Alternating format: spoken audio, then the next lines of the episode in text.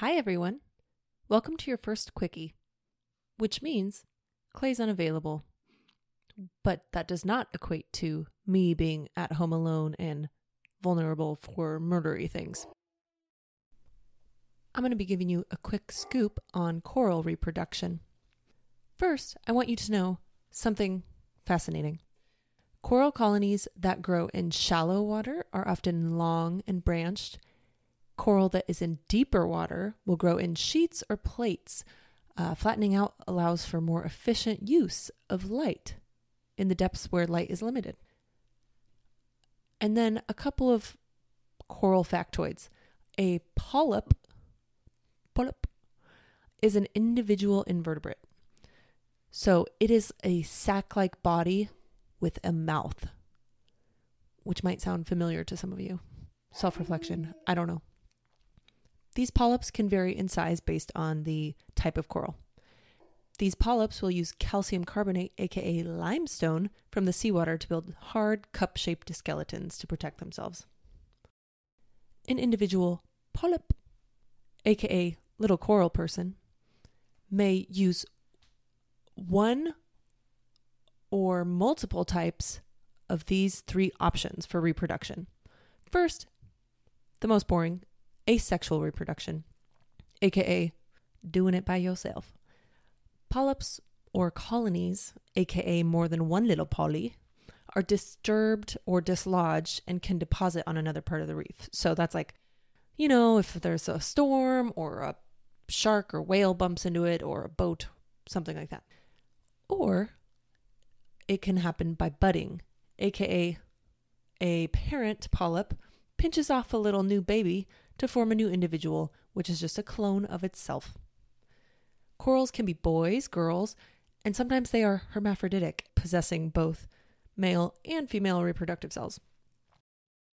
A colony may have both sexes, or it may be individuals of all of the same sex, like a little sorority.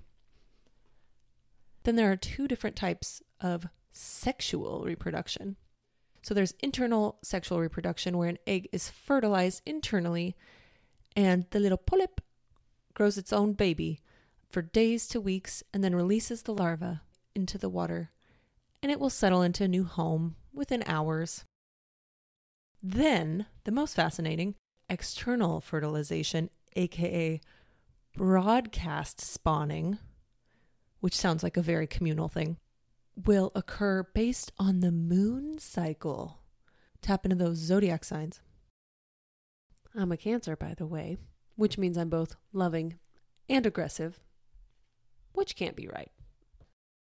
Annually in the spring, this reproductive cycle occurs between three to six nights following a full moon. For days to weeks, corals will simultaneously spill their goo into the ocean, and so they release both male and or female reproductive cells, gametes, into the water. So think of that next time you're swimming in the springtime in the ocean with your mouth open. The gametes will merge and fertilize to form larvae that will then float in the current for days to weeks until they settle on a hard surface and develop into its own little polyp. Anytime larvae is floating, there's always a risk of predation or death. This happens from looking too good like a little snack and then becoming one to a whale, or from poor environmental factors like excessive algae or high bacterial levels from wastewater pollution. This broadcast spawning is very neat because it allows for genetic diversity. Once a larvae is attached to a surface, it will grow into its own little polyp, aka adult coral, and then grow via division. Coral colonies can grow at a rate of half an inch to up to four inches per year, depending on light, temperature, turbidity of the water, food and space availability, as well as predation. Now, let's talk about bleaching. Not your hair, not your butthole, Coral bleaching occurs when the water is too warm. Yes, hello, global warming. Or there are limited nutrients or lighting. If this is the first time you've heard about coral bleaching, then my goodness, it's time to do some research and enlighten yourselves, please, for the safety of our planet. The algae living in the coral tissues will be expelled and cause the coral to turn white, aka bleach, and this increases the stress for the coral. So, bleaching does not equate to coral death, but it puts them at high risk of dying, so they may not be able to recover. Once a coral is bleached, it will not likely spawn unless it's able to recover and reproduce again.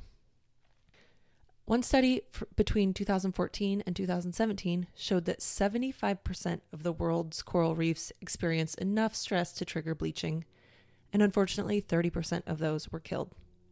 Reefs are important because they provide ecosystems to thousands of animals like turtles, fish, crab, starfish, jellyfish, whatever you like that's in the ocean, you name it.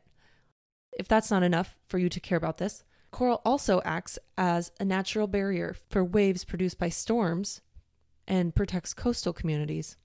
It also helps produce sea life that becomes sea food, which not only impacts sea industry, but human consumption as well.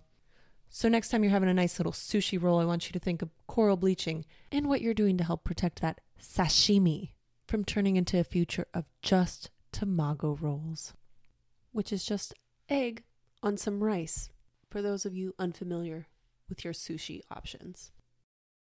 Lesson of the day we need to reduce our carbon emissions. All right, and that summarizes our quickie. Thanks for joining me. Just because it's quick doesn't mean it's not good. See ya.